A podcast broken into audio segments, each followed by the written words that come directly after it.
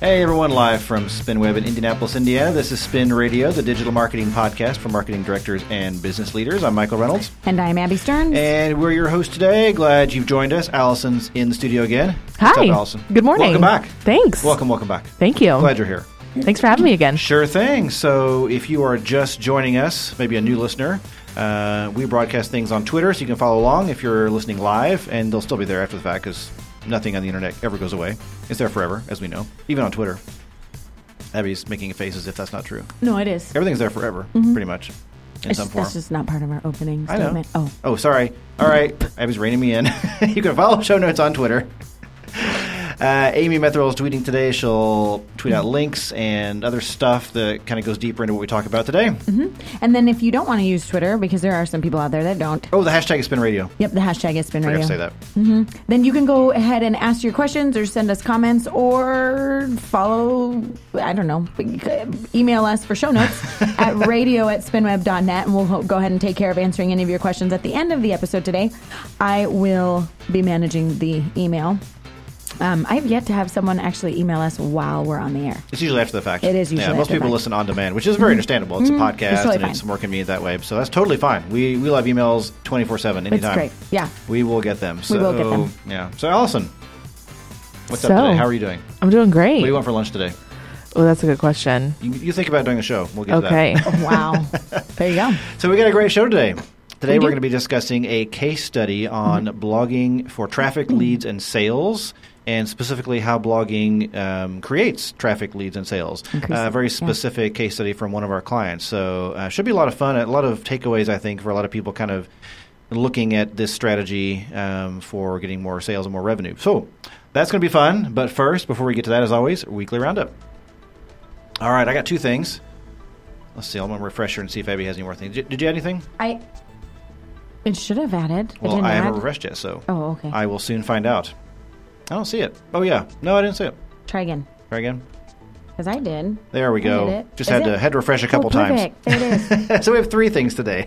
I have two things. One of them is kind of funny. It is a Google+ announcement. Yeah. You're welcome, everybody. No. What? Yes. You heard me correctly. What's Google+? Exactly. So, a failed social marketing platform. This is reported by our friends over at Edge of the Web Radio, also a digital marketing podcast, which we enjoy. And they are reporting, actually directly from Google's own blog, that Google is going to introduce the new Google+, plans to retire the classic version. I don't understand why. So I think it's interesting that they're calling their current version the classic version, as if it's like... It's not that great. They're trying to make fetch happen with Google+, and it's not happening. You look like you're about to say something. She is. She wants to. Well, I don't understand why they don't just buy a social network and then... Thank you. Like Twitter? And then make it bomb. Like Twitter. They could save Twitter. They could probably get it for a real cheap discount right now. Yeah. Well, here is the earth-shattering update on the new Google+. So the new Google+, not the classic, but the new Google+, here's the new features. They will be hiding low-quality comments... I'm going to let that sink in. Okay. Oh, wait. Okay. They will give you less white space, more posts, and they will bring back event creation. Ta-da! I don't even know what half of that means. That's the new What's the definition of low quality? Yeah. That's a good question. Basically, they're just saying that Google will hide comments that are lower in quality so the user can focus on comments that matter the most. First of all, no. So basically, it's Google+. The same.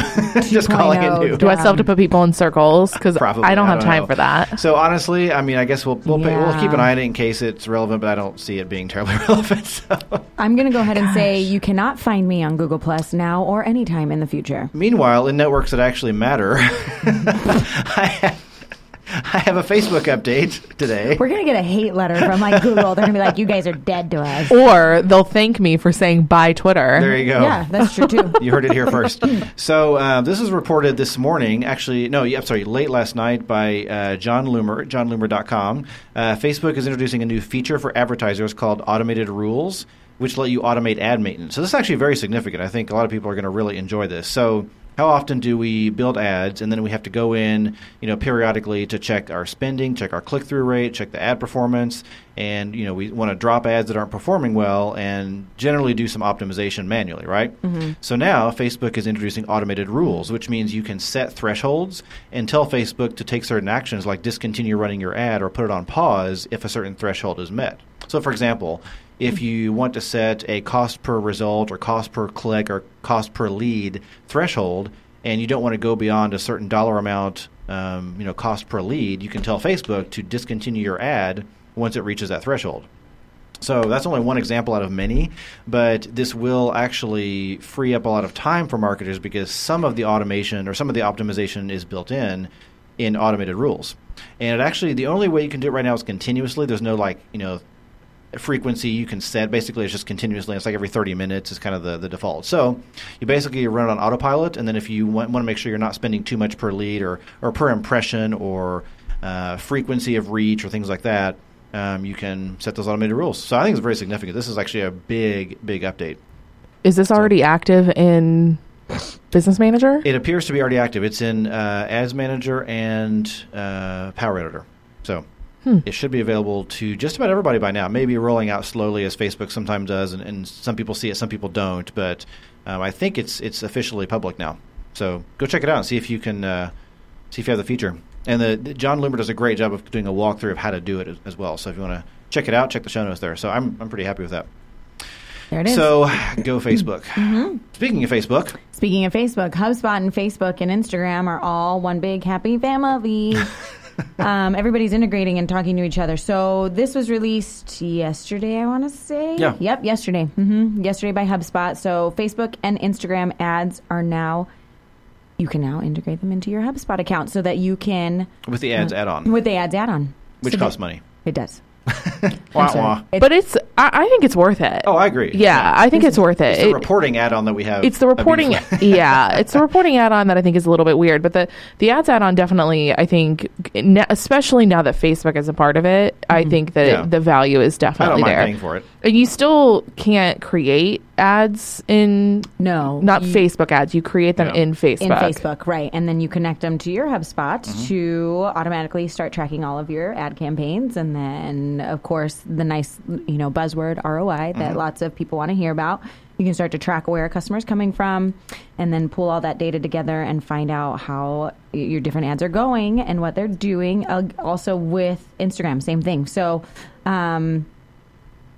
it's going to be reporting the same thing. So you just, the nice thing is the link in the show notes will link you to how to set this up if you're already using HubSpot and if you already have all of the systems and tools needed. If not, obviously you're going to have to pay to get some of these features, but the article itself will actually walk you through exactly how to set it all up so that you can start reporting. It's like one click, basically. Mm-hmm. Like it is one click. Like it was like 2 seconds to set up. Yeah. So and it'll be great for optimization and reporting and data. And again, it, you know, if it's not right for you, think about it because, again, social media, mainly Facebook, there's a lot of businesses that are hanging out in these areas. So if you're using HubSpot, go get it. Yeah. And if you're not using HubSpot, well, get on it.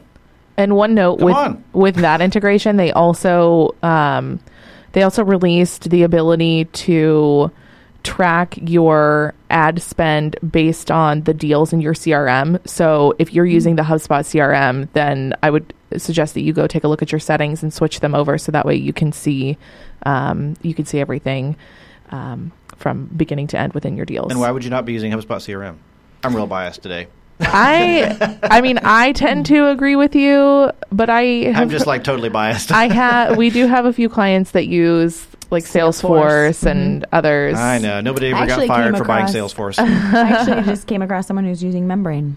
You know, Membrane. Oh, somebody said Membrane the other day. Yeah. Membrane's a good CRM. Everybody talks about how much they liked it every time I hear about it. Yeah, I liked it. It was just we. Yeah. Anyway. We had our reasons for it. Yeah, it just wasn't for us. It wasn't for us. Not right timing. So, a lot of big updates, even from Google+. Well, I don't know if I'd call their update big, but... Fair enough. Go get it, Google. You do. All right. Google. So, our deep dive today, let's go ahead and segue into that. We're going to talk about a case study on blogging for traffic leads and sales. Mm-hmm. So, we're going to keep our client anonymous. It is a B2B organization. And over many years, we have worked with them, and this kind of applies to a lot of different types of companies, but over many years, we've worked with them to implement a digital marketing program. And so it includes lots of things, not just blogging. It includes things like webinars, downloadable offers, gated content, video, search engine optimization, social media, all sorts of things, kind of tactics going into the overall strategy. But blogging is a really significant keystone for most digital marketing programs, and it's kind of a good foundational element that a lot of companies can see a lot of value from. And so we're going to focus in on just that piece of it and touch on some other pieces as well, but just kind of how that piece led them from, I think it was 2012 we started with them. Yeah, the program started back in 2012, fast forward to 4 years later today, and kind of the results from that. So I'll kind of set things up, and then Allison, I know Abby and I can just kind of ask you some questions on how to unpack what happened here, if that's okay. Sure. So it started off, let's actually start with the buy-in portion. So first of all, I'm going to change my mind. Let's not start with the buy-in. Let's start with... We can start wherever you want. Let's start wherever you want. So first of all, this is not a market or an industry that's terribly exciting, right? That's correct. I mean, obviously, some people it's exciting, but it's kind of a general kind of conservative B2B industry. So what's one of the key elements that you think made them successful from a creative standpoint?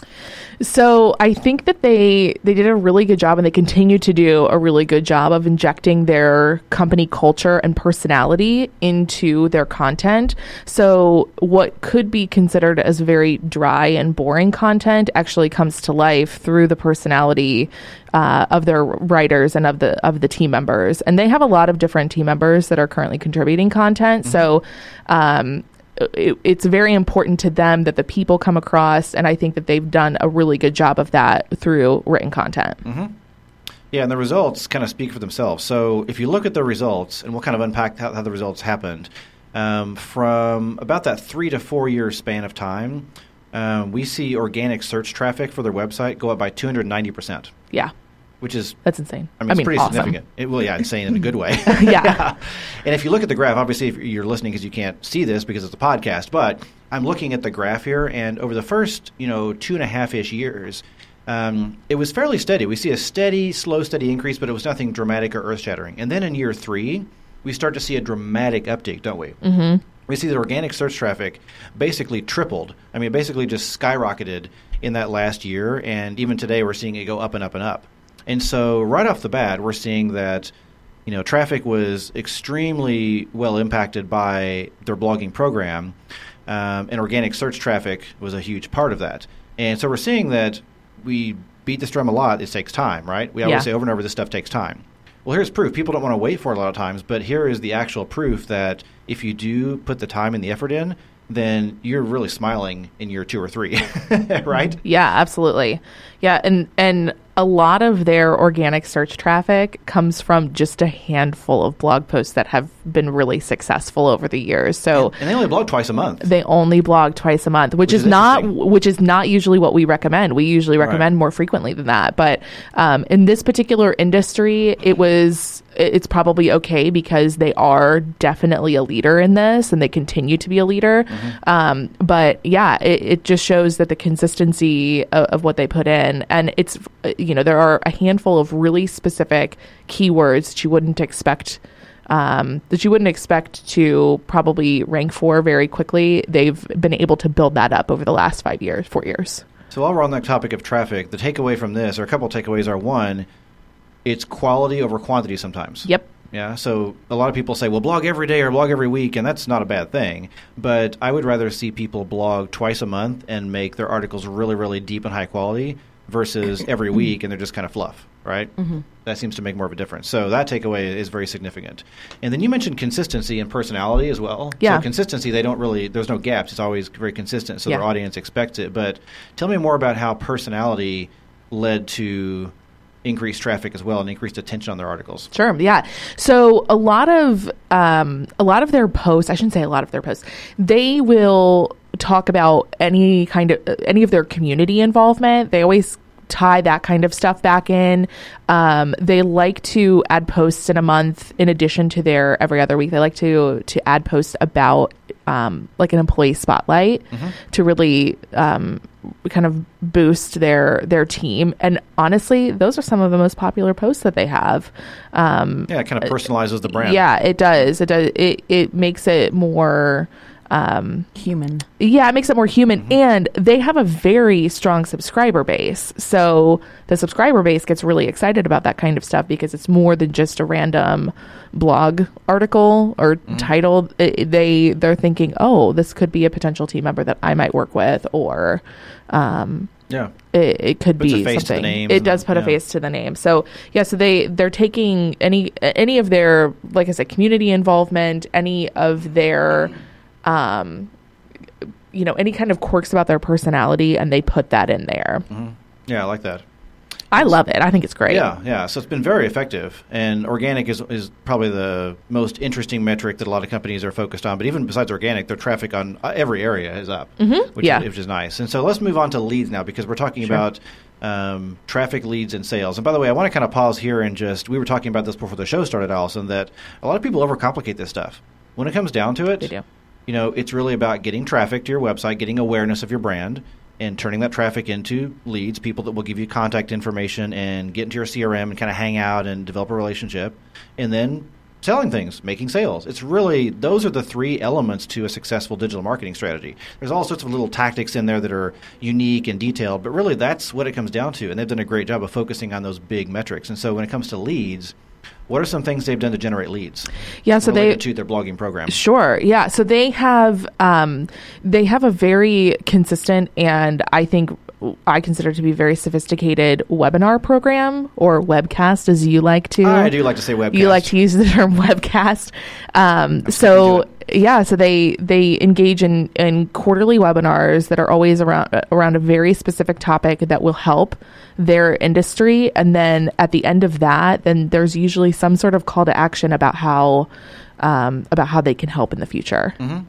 Yeah, their webinar program is actually very strong, and the only advice that I would give them, and I have given them, is do it more frequently. Yeah, I would love for them to do it more often. Move it from quarterly to monthly. So we talk about quality over quantity. This is one of those cases where you can keep the quality but add the quantity, and it's going to only just amplify it.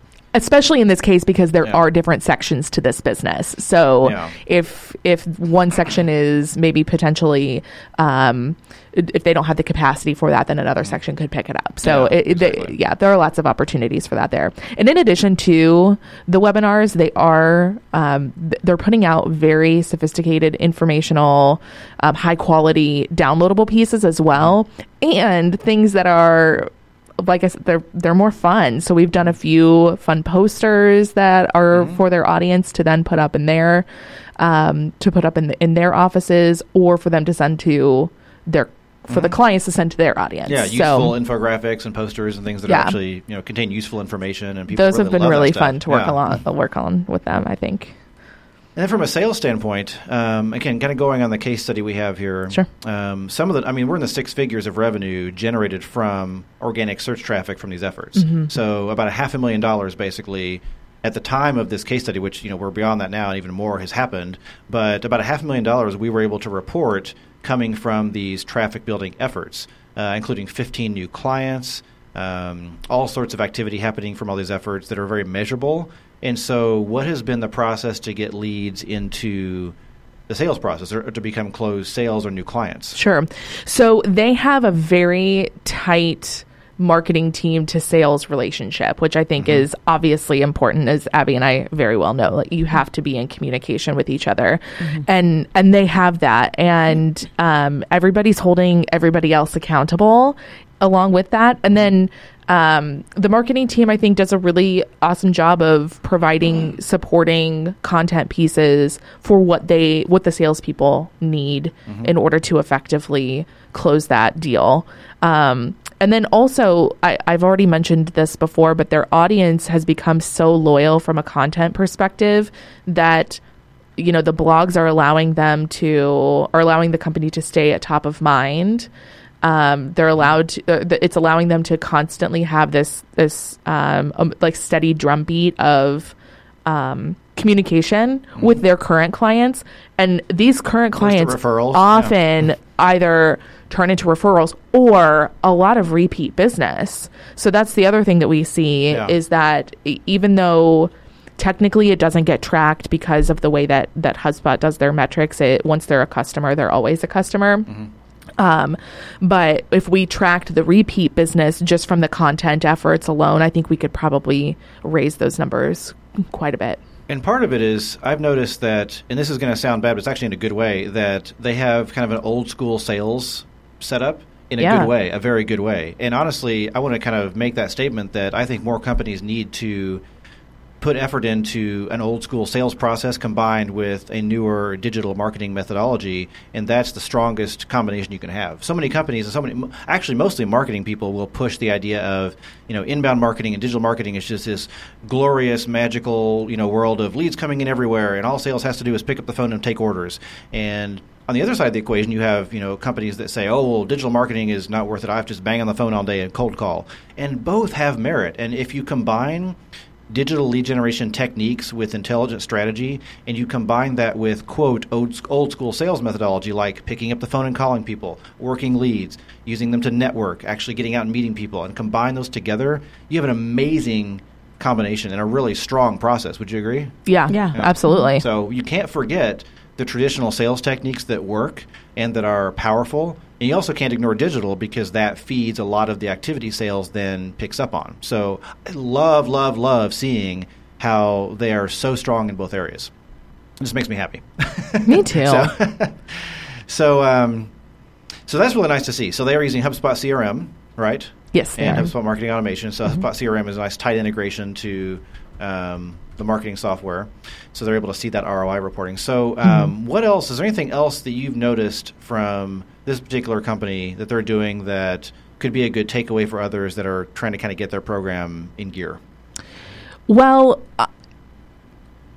I don't know if this is necessarily for somebody that's trying to get the program in gear at the very beginning, but something that they are able to do now that they have so much content going back years and years, that they're able to repurpose a lot of older posts and refresh them and update it for whatever is applicable for this year and republish them. And what we have found in doing that is that it increases the organic search traffic to those blog posts when we do that. Mm-hmm. So that's something that's currently on their list that we are working towards. And then what about buy-in? As we wrap up, you mentioned something about how the buy-in process worked. Tell me about that, because I think a lot of companies struggle with this when it comes to getting buy-in to try something new like digital. Absolutely. So buy-in, I think, is probably the number one thing that we hear from marketing directors is that they struggle with, how do I get my CEO to care about this, or how do I get my boss to show this? I have to prove these really strong figures.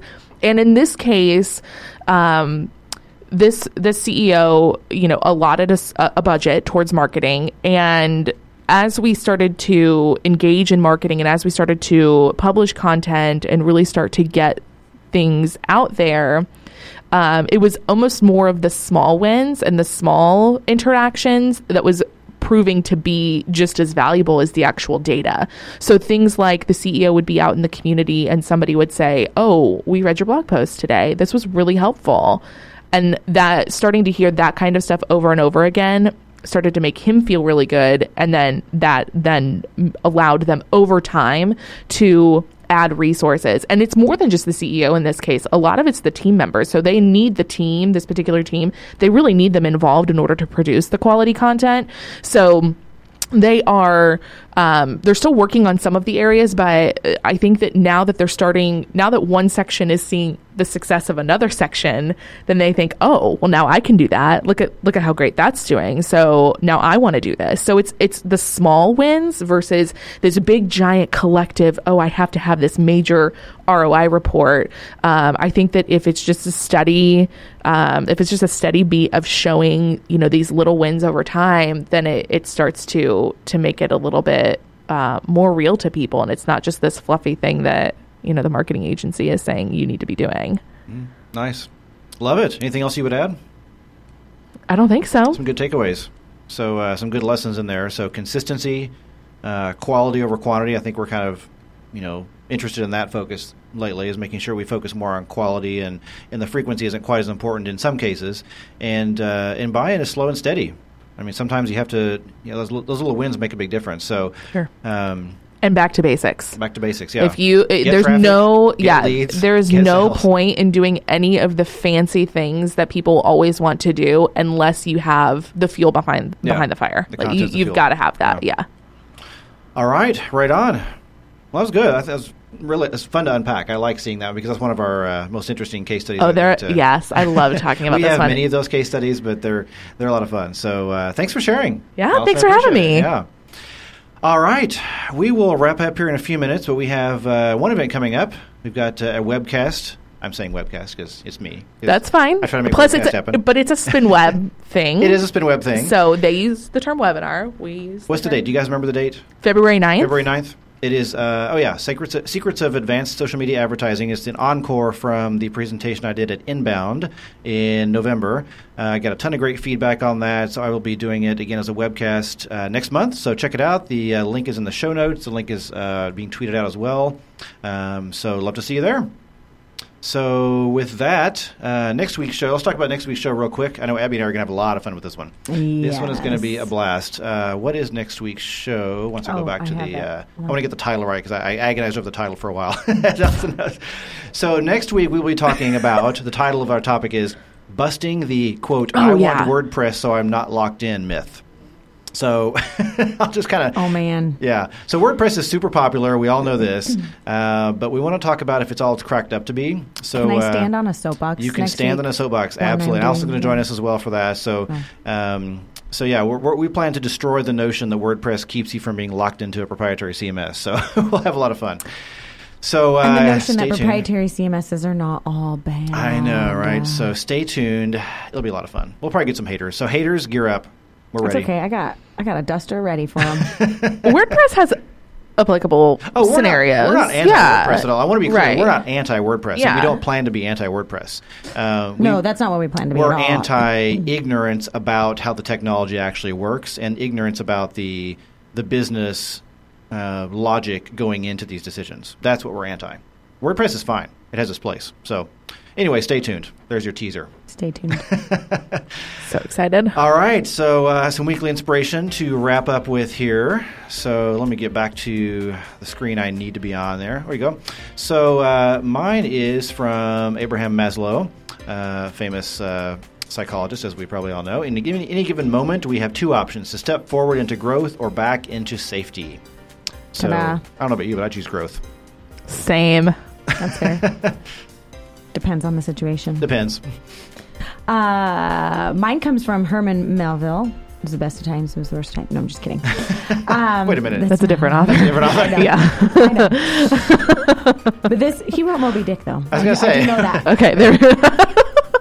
I was thinking that. Guys, I've been awake since 5 o'clock this morning. I have 3 kids I have to get to 9 different places in the morning. I'm a little exhausted. This comes from Herman Melville. It is better to fail in originality than to succeed in imitation. Ooh, so, I love that. There you go. We just talked about that today, actually. Succeeding in imitation? I'm just kidding. No, about unique quality content. Unique, so, yeah. Being originality. Being original and unique and everything else. Love it. All right. Well, we're at the end of the show, aren't we? We are. I'm telling you. I'm exhausted.